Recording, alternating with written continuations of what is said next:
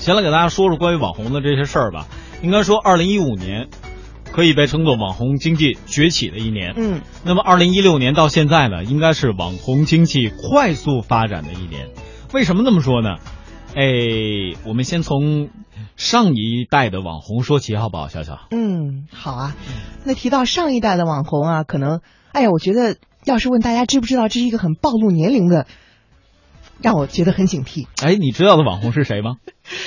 我就不告诉你。就不告诉你。那我说说网红，我说说我说说小东肯定知道的网红吧？小东，你一定知道芙蓉姐姐和凤姐吧？那是谁呀、哎呀，我只认识扒皮酱。小东，小东，你要知道，你撒谎的时候脸是会立刻红的。脸是会立刻红的，这有什么典故吗？哎，算了，那我继续往下说吧。看着小东在旁边已经张皇无措的样子啊。那提到网红呢，有两个人名一定会被联系上，就是早期的最早期的芙蓉姐姐和凤姐。那都说时间是把杀猪刀啊，有的时候也会成为雕刻刀。咱们都知道，随着时间的推移呢，芙蓉姐姐已经减肥了，成了励志的典型。消失了一段时间之后呢，开始重新的活跃在大家面前。而凤姐呢，则是远渡重洋到了美国，洗脚妹干起，不再梦想当美国总统吧。嗯，这个笑笑给大家介绍的啊，是传说中的那那那时候的网红、嗯是吧？嗯当然，呃现在这个网红的定义呢，其实有一些转变。所以今天我们的互动话题，一方面是关注网红，如果各位你不知道由何下嘴的话，不对，由何下口也不对，应该是由何下手哈、因为打字嘛是吧？呃，当然我们也可以看看这个各位你们对于网红他们的看法。嗯我们指的可以是对人，也可以对事儿，也可以是对网红经济，同时呢，也可以说说你是否有关注网红。当然，一聊到这个话题啊，我觉得今天我们好多呃点心们都会特别热心的发来新一代的两位网红，嗯，呃，应该是一对 CP 的组合，是萌萌萌萌和燕儿姐，然后还有他俩分别和各种人。呃，当然，因为我们网络文化看点的听友见面会啊，这两天是在深圳举行，所以呢，各位也是发来了，比如蒙蒂啊，比如燕儿姐啊，陪伴在大家身边的这些，哎，照片是吧？让我们好好的羡慕一下。给这组图片起一个起一个名字，应该是叫“当网红来到我们中央哎，呃，也可以是当网红来到我们心中，网红你们一直在我心里，你们会一直在我心里。呃，这是开玩笑啊。这个刚才我们也看到阿亮在问，哎呦，东哥，你身边那位美女是谁呀、这声音我愣是没听出来，赶紧介绍介绍呗。笑笑，要不你来段自我介绍，贯口的怎么样？”。哎呀，接下来给你三十分钟时间，贯口的自我介绍，现在开始。那个我还是给大家写文字吧。哎，哎，笑笑啊，今天是楚笑和小东在这里陪伴大家。然后呢，刚才张飞说啊，辛苦你们二位了。哎呀，你别客气。其实提到网红啊，我觉得张飞，你的好朋友、好兄弟，应该也是最早一批的网红之一。何以见得呀？最近这 IP 的概念被炒这么火，是吧？哦武神赵子龙嘛，张飞的好朋友啊啊，怎么了？你是好冷？我觉得直播间里好热呀。呃，刚才毛小雪说：“哎呀，楚笑小东，我来了啊，欢迎你哈，谢谢你在这儿陪伴我们。是，谢谢。是，然后呢，刚才大小李说：“哎呦，楚笑小东东，你们刚才说的是网红老人吗？”别闹，虽然互联网是一个加速这个时间变革断代的这样的一个利器，但是我们也不能这么说人家。你让二位奶奶听见怎怎么想？呃呃，刚才哎，张飞还还在问小东，你脸红了没？这个这个，对于传说当中的人物，您您这个面色，我们就不多做评论。所以我张飞，其实他现在的脸和你哥哥关羽一样。你怎么不说跟赵子龙一样，嫩白嫩白的啊？就是爱补水。呃，于丽说：“哎呦，昨天这个深圳的活动有顺利吗？呃，主持人们昨天竟然，嗯、这个深圳下了一天的雨，估计浇不灭大家的热情。本想空降，呃，结果呢，一看大雨也没参加成，呃，最近挺忙的，没去参加。那谢谢于丽对我们节目的一直关注啊，昨天的活动是一直有。呃，如期的进行，而且现场是异常火热啊，异常的兴奋，是吧？通过他们给我们分享的照片，我们已经看到了。呃，也给大家预告一下，在周三的时候呢，李李小萌啊，萌小弟他是会回归的，是吧？届时呢，由他亲身现身说法，给大家介绍一下现场是如何由一个普通主持人转换成网红 CP 的。嗯，哎呀，你看这些概念是吧？呃，相随说了，哎呀，总觉得网红。就是那些摆出各种各样 pose，然后就是吸引大家关注度的人，所以我自己是不关注的。那这个时候我就想问一下，和相随可能有着同样观点的朋友们，你们是呃男生还是女生？你们关注的网红或者你们有看过的网红，更多是男生还是女生？因为我们都说。异性相吸嘛，是吧？像我关注到最近有好多女生朋友，真的是对于小鲜肉们，或者是长得特别帅的那些帅哥，欲罢不能的。傲视飞翔说了：“哎呦，这个楚笑东哥，我来了。呃，今天呢是个大日子，为什么呢？是萌萌的生日，祝她生日快乐。咱们一会儿是不是应该放一首《恭祝你福寿与天齐》？我觉得我可以给他唱一个法语版的生日快乐。”那你应该回来当面唱了，看看他有没有。我就不怕他回来的时候这首歌凉了吗？看他有没有什么惊喜给你啊，是吧？啊，然后简单快乐的说：“东哥，你欺负人，要不你来半个小时的贯口，怎么样？”我好想拥抱他呀！啊，想拥抱谁？想拥抱这个简单快乐、善良的人。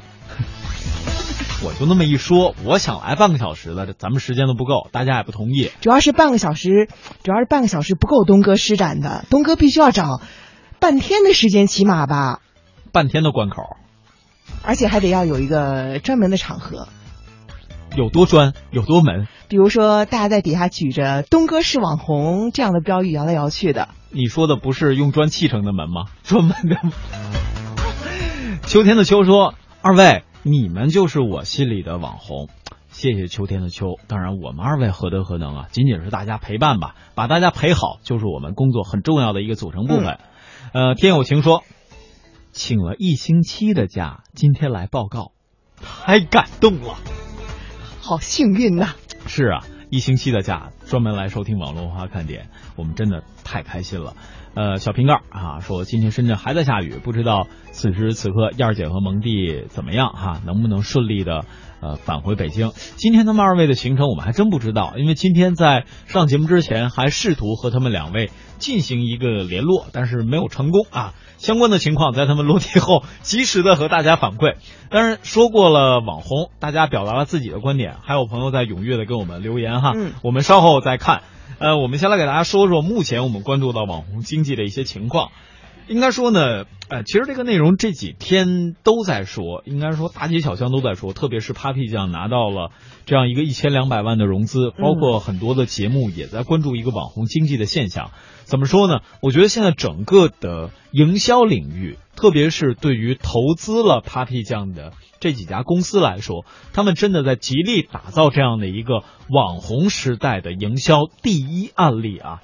包括说他们目前举办的，呃，一个 Papi 酱的广告拍卖会，包括说整个呈现背后的运营，甚至于说最近我关注到像，呃，比如说，呃，那个谁的，就是都被大家称作老公那个人的女朋友。他每个每年的淘宝营销额是能够上亿的，他也是网红存在。比如他微博或者微信上发一个他自己穿过的衣服，下面就链接到了自己的淘宝网店上。不都这么说吗？现在就是卖衣服，首先要卖照片儿，哎，而且还是 P 过的照片儿。呃，对，然后还分怎么 P 过的。当然，我们说的这有大网红和小网红之分。原来我们关注网红，可能更多的在他们的。呃纯内容层，或者是他们的这种话题层面，呃是这种营销。但现在我们关注网红，你看，比如说 Papi 酱，我不知道大家有多少人对他是关注过的，他算是一个内容精耕者，他是用内容来吸引大家的关注。他每一次现在发布的这种，呃，怎么说呢？已经接近我们网络文化看点的收听率了，就是一条，呃，这个视频出来大概是几千万的点播量吧。我怎么说？居然让我们这么有威胁啊！我我心里好有好好忐忑呀？没事，我们人数比他们多。对，大家大家先人多势众，先一听啊，我们先不激动，好吗？啊。但是说到这儿呢，我们也来关注一下，像其他刚才我们说的那位专门卖衣服的，是吧？被称作老公的女朋友的那个网红，是吧？他也是这个情况。当然，最近这几天呢，我也关注到类似于像什么网火锅呀等等等等这样的网红，他们也是有存在。而且呢，他们卖衣服的销量，就是或者他们的营销量，其实是一方面，另外一方面也在起到伴随性的作用。嗯，甚至有的时候啊，因为包括说现在有一些网络。平台的所谓加引号的主播，我个人是不太同意把主播的观点直接加到他们身上的啊，这是我作为一个学习专业的人过来的。但是不得不说，这些人他们也算是网红经济的一个标的点。嗯，这个标的点呢，它体现出也是一方面，大家对于他的关注程度，一种平民化的视角，一种面呃好像面对面一样最直接的可视化的交流。另外一个就是对于内容层面，他们的。更新程度和我们这种网络文化看点是吧？那我们总是不好意思太去评价人家，但是确实也是满足一定人的需求。我们说什么样的人能够成为网红？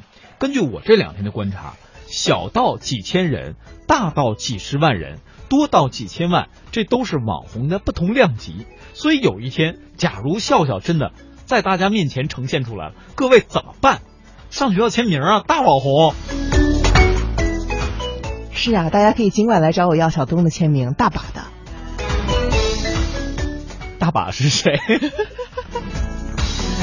呃，当然说到这儿哈，刚才笑笑也提到了这个最近就是关于网红界的这些营销的内容。那么可能有的朋友之前已经有关注过，今天我们就再来和大家分享一下这个网红经济背后的内容，特别是他们的在营销和公关领域的那些创新方面。嗯。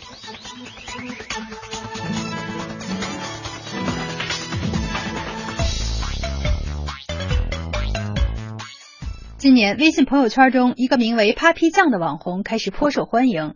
大龄女青年，脑洞大，颜值高是她的标签儿。与这些标签相配的是，三月份她凭借自己的原创短视频内容融资到了一千二百万人民币，估值三个亿。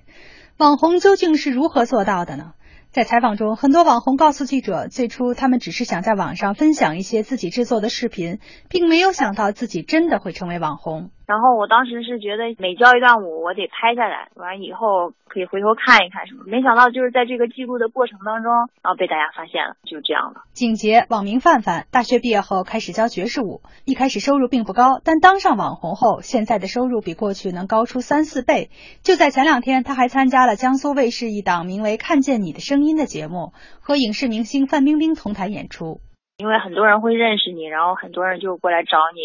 学跳舞也好啊，拍广告啊，上节目啊，就是都会有一些格外的收入，就越来越好了。反正也会接，也会有广告，他们会有会来找你做推广、品牌什么的，也会有那种官方的广告来找你参演，就是不同形式的。反正我是因为我现在可能有一个网红的这个身份在，所以才会这个收入上相较于其他的老师，就拿我们舞房的其他老师比，就可能是他们的三四倍这样子。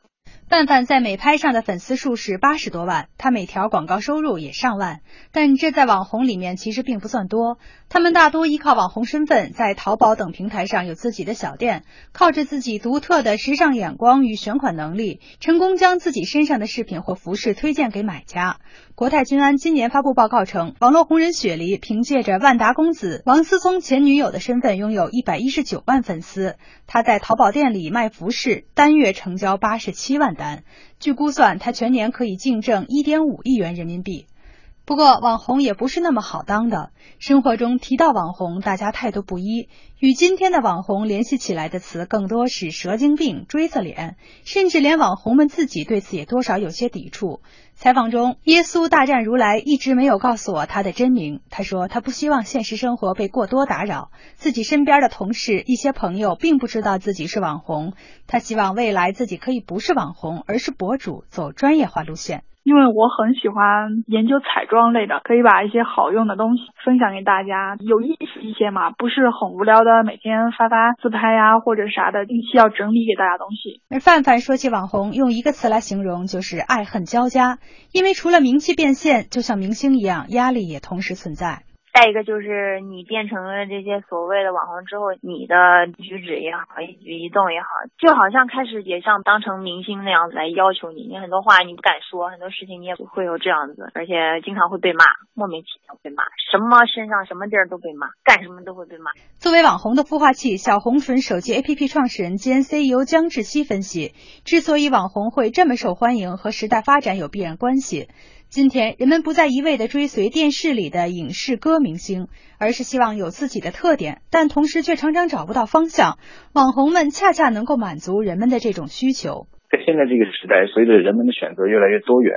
然后我其实把网红这个现象看作为一种类似于叫做品牌碎片化吧，就是说，比如说曾经十年前我们接受一个品牌的时候，或者接受一个推荐的时候，基本上通过 TV 单向的，比如说一个大幅的广告单向的告诉你说，哎，什么东西好。但是我觉得现在的人们，首先人们的选择越来越丰富繁多，另外其实你每天要接受那么多信息的时候，你不太知道去什么选择。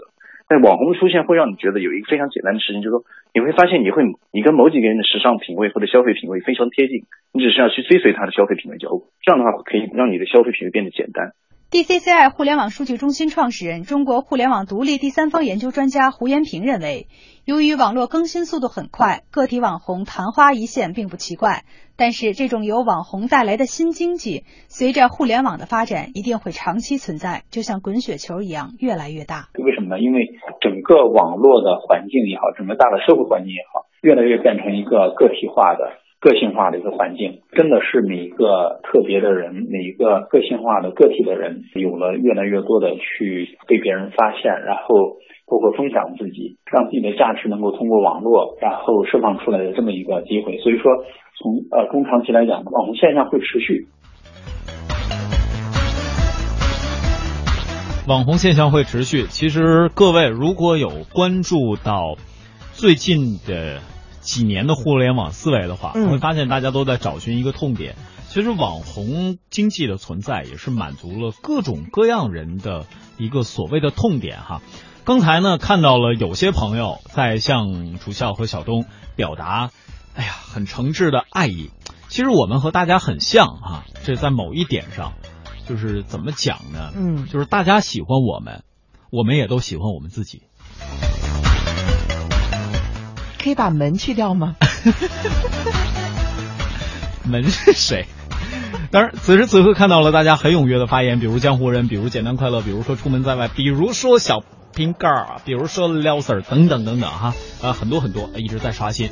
当然，看看时间，我们先送给大家一首歌。在上周的一期节目当中，我记得我放了一首可能在其他地方听不到的歌，哦，然后很多朋友呢觉得很好听，下不到是吧？那怎么办？节目里边咱们。也给大家再次再次呈现哈，就是来自于杨千嬅的那首《你是如此的难以忘记》，嗯，送给那些在深圳陪大家玩的今天回北京的人们，网红们 啊，当然，嗯，就是那对 CP 组合哈。接下来这首歌送给大家，稍后网络文化看点继续陪大家不见不散。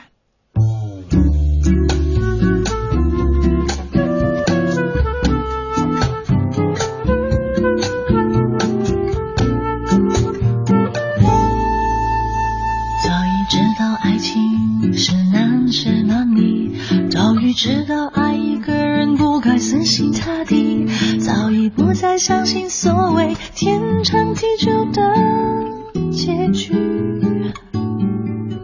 所以我习惯了一个人的孤寂，所以我习惯在人来人去中保持清醒，所以我习惯戴上面具，不再为谁付出真心，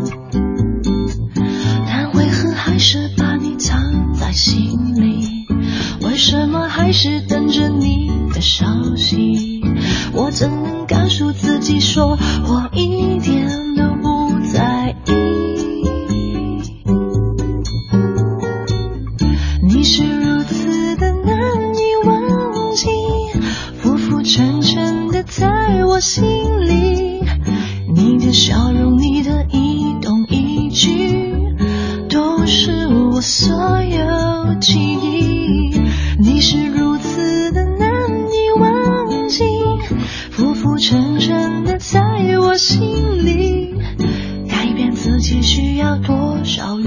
勇气？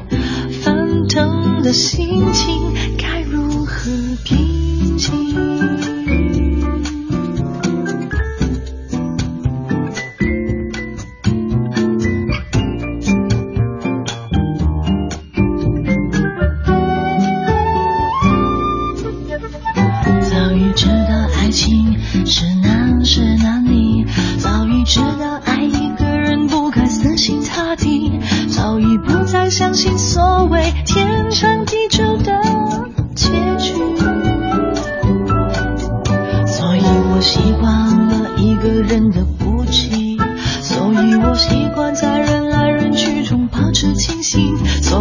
喜欢他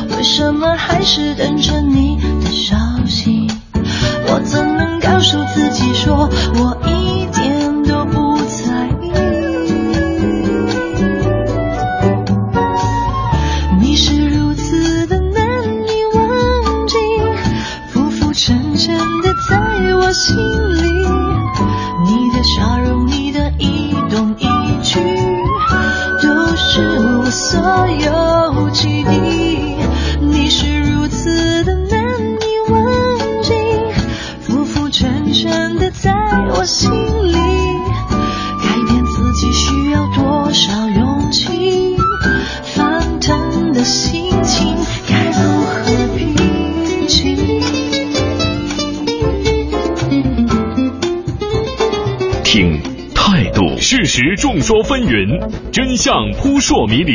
听生活，汽车因为都市更显魅力。听节奏，华夏华夏华夏原创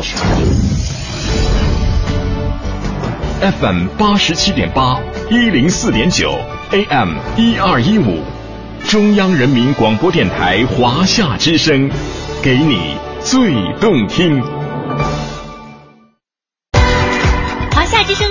之声手机客户端新版上线，全新的界面升级，全方位的听觉感受。这里有最新的港澳新闻、在线点播收听、精品节目欣赏，还有主持人个性化的呈现。华夏之声、香港之声手机客户端，打造新媒体的完美体验。登录各大手机应用商店，搜索“华夏之声”或“香港之声”，就可以免费下载。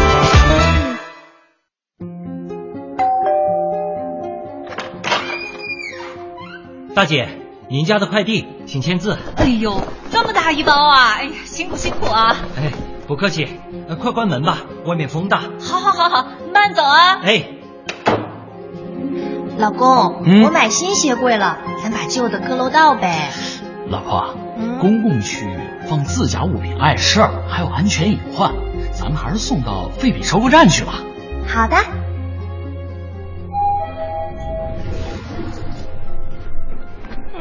妈妈，酸奶洒电梯里了。小肖不哭啊，咱们赶紧清理干净，不要让别人踩上了。嗯，妈，晨亮的耳机我给您买了，戴着试试。哎呦，真不错，戴着不碍事儿，锻炼身体不扰民，两全其美呀、哒哒哒哒哒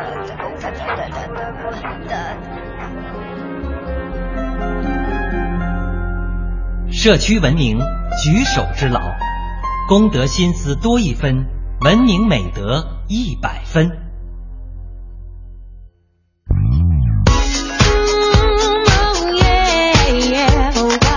中央人民广播电台、华夏之声、香港之声客户端主题抽奖活动已经开始，从今天起到四月十七号，登录各大手机应用商店，搜索下载“华夏之声”香港之声客户端，就可以通过点击活动资讯栏目参与幸运大转盘抽奖活动。我们准备了丰盛礼品等您来拿，人数不限，快来参加！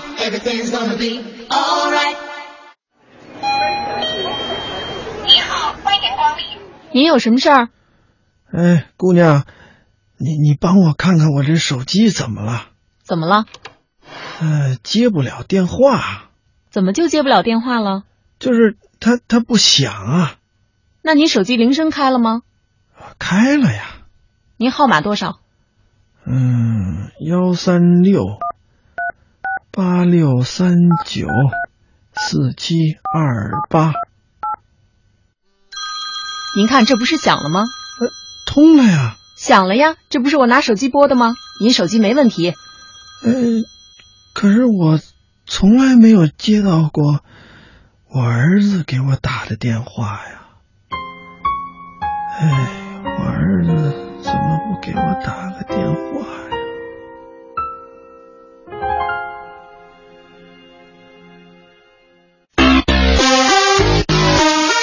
欢迎继续收听网络文化看点。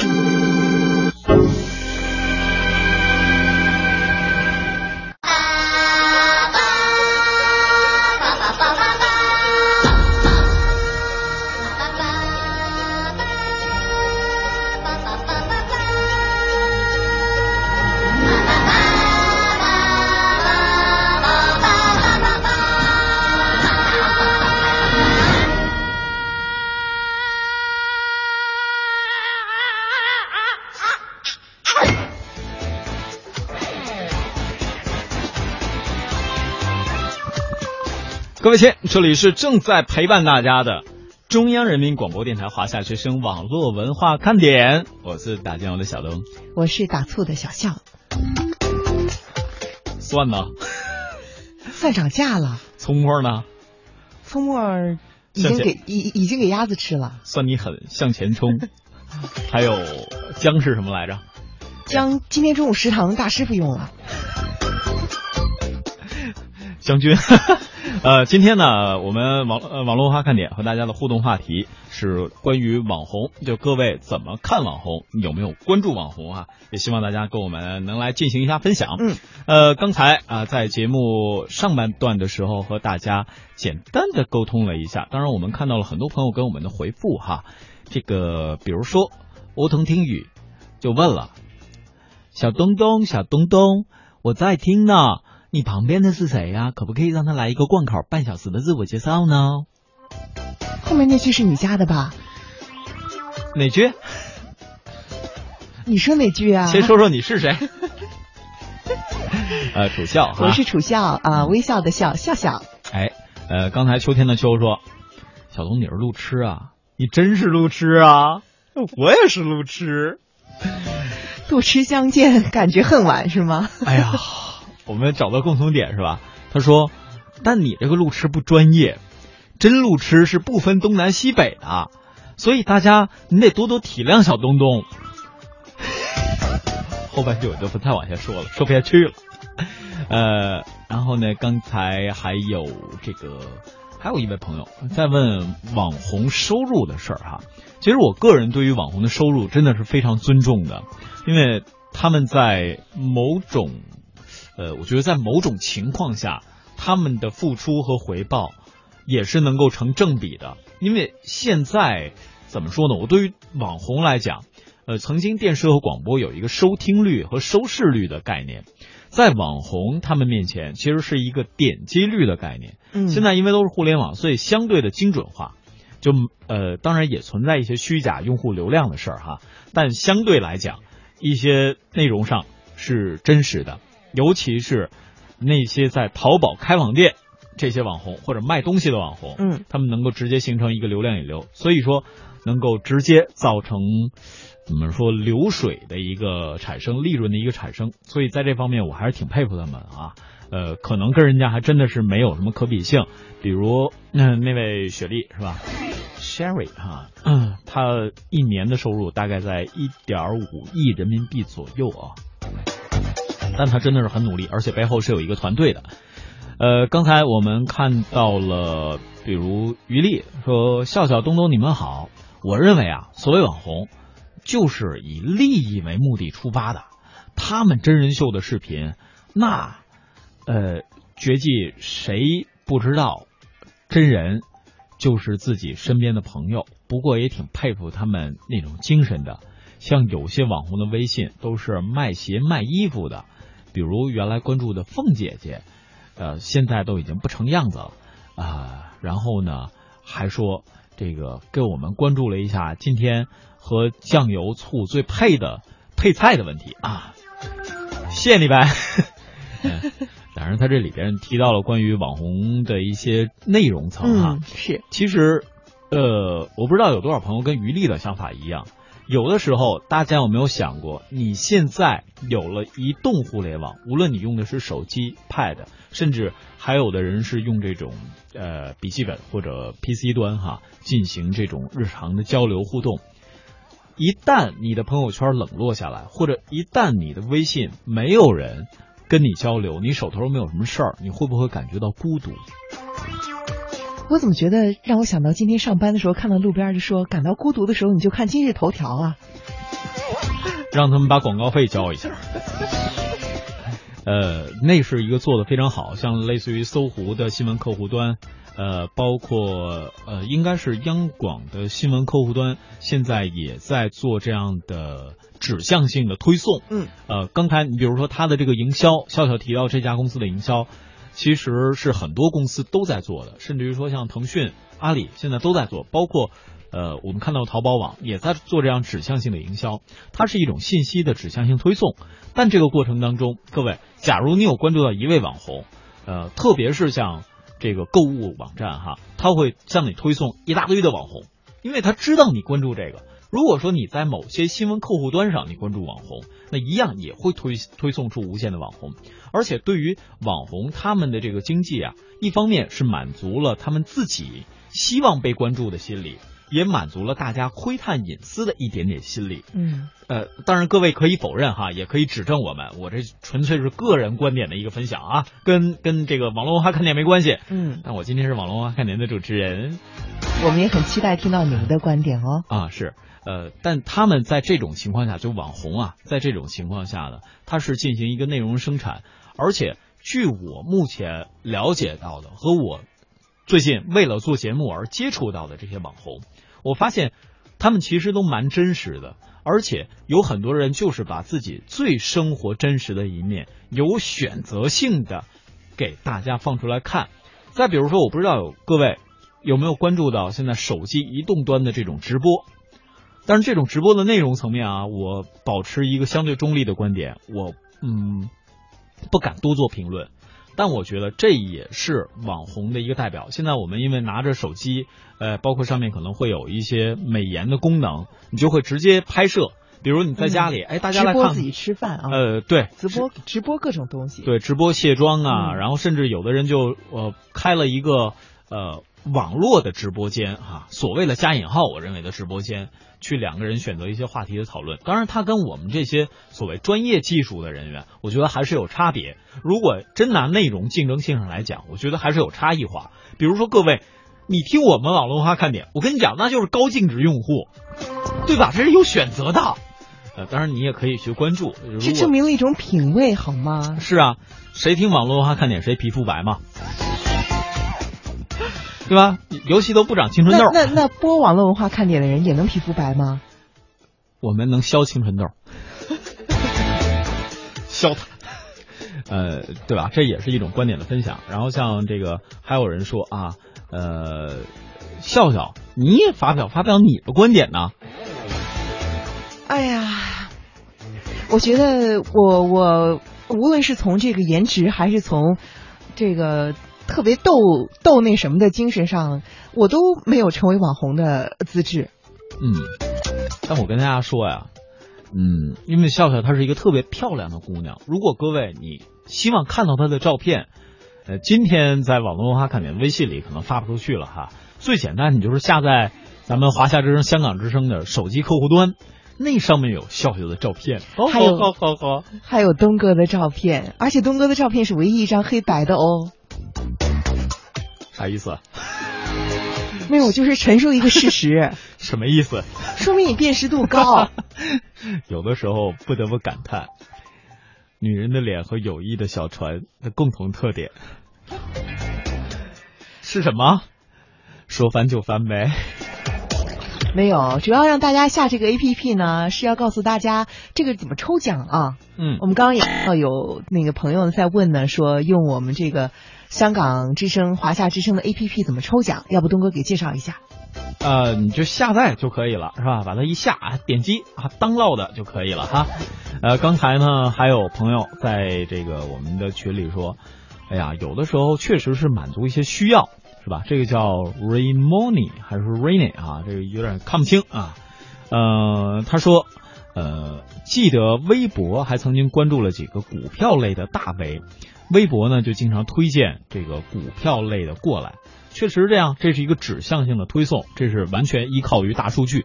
如果各位对于大数据感兴趣的话，你会发现它只是一坨数据在那儿，你一定要进入进行深度的挖掘，才能获取你有效的信息。但是尽信数据。不如没数据哈，呃，不要完全的依赖于数据。嗯，当然了，今天的节目当中呢，笑笑给我们专门带来了一则消息，是关于一个小朋友对于网红的一个观念啊。嗯，我们姑且辩证的来听之啊。嗯，刚刚也看到有朋友说啊，说感觉一想到网红，就是说那些直播自己，比如说穿的比较清凉的呀。呃，内容呢比较吸引人的呀，所以呢并不是很欣赏啊。那最近呢，我们也看到一个新闻说，福建呢有一个十二岁的正在上小学五年级的一个男生叫小林。那小林呢，为了讨自己喜欢的网络主播开心啊，他就偷偷拿自己的母亲的手机来充值，专门购买一些昂贵的虚拟物品送给主播。一个月下来花了近三万元，哇塞！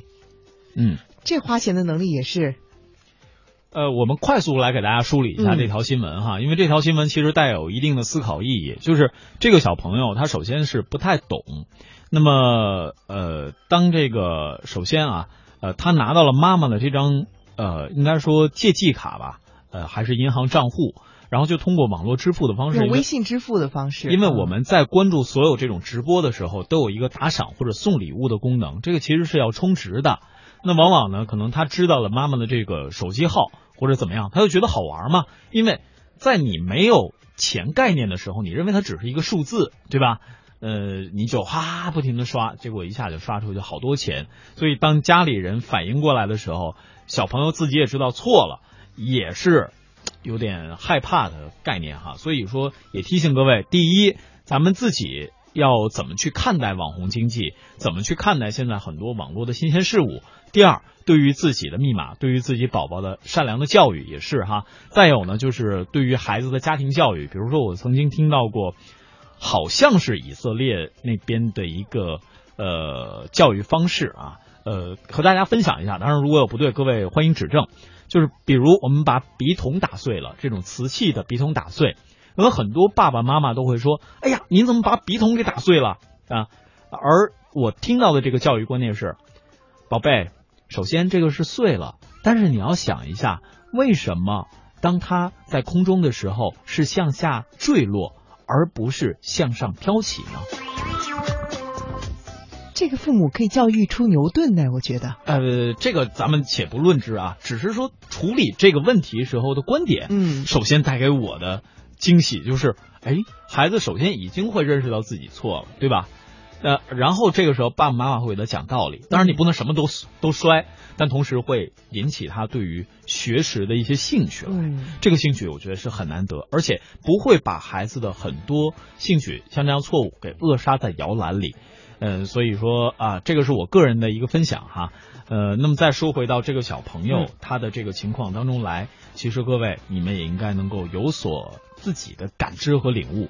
当然，刚才还有一些朋友在说，现在手机里包括很多所谓的这种直播，很多所谓的网红，他们有一些负面的能量，比如说衣服太薄，衣服太省布料，这确实存在。但是经过我呃，应该是大概有个三到五天专心致志的研究，我发现很多平台里边，其实对于内容深耕细作的，呃，这些希望成为网红的人，还真的不都是这样。我们不能以偏概全，而且往往就是那极少部分的人，他们会形成一种话题的风口，会掩盖掉一个。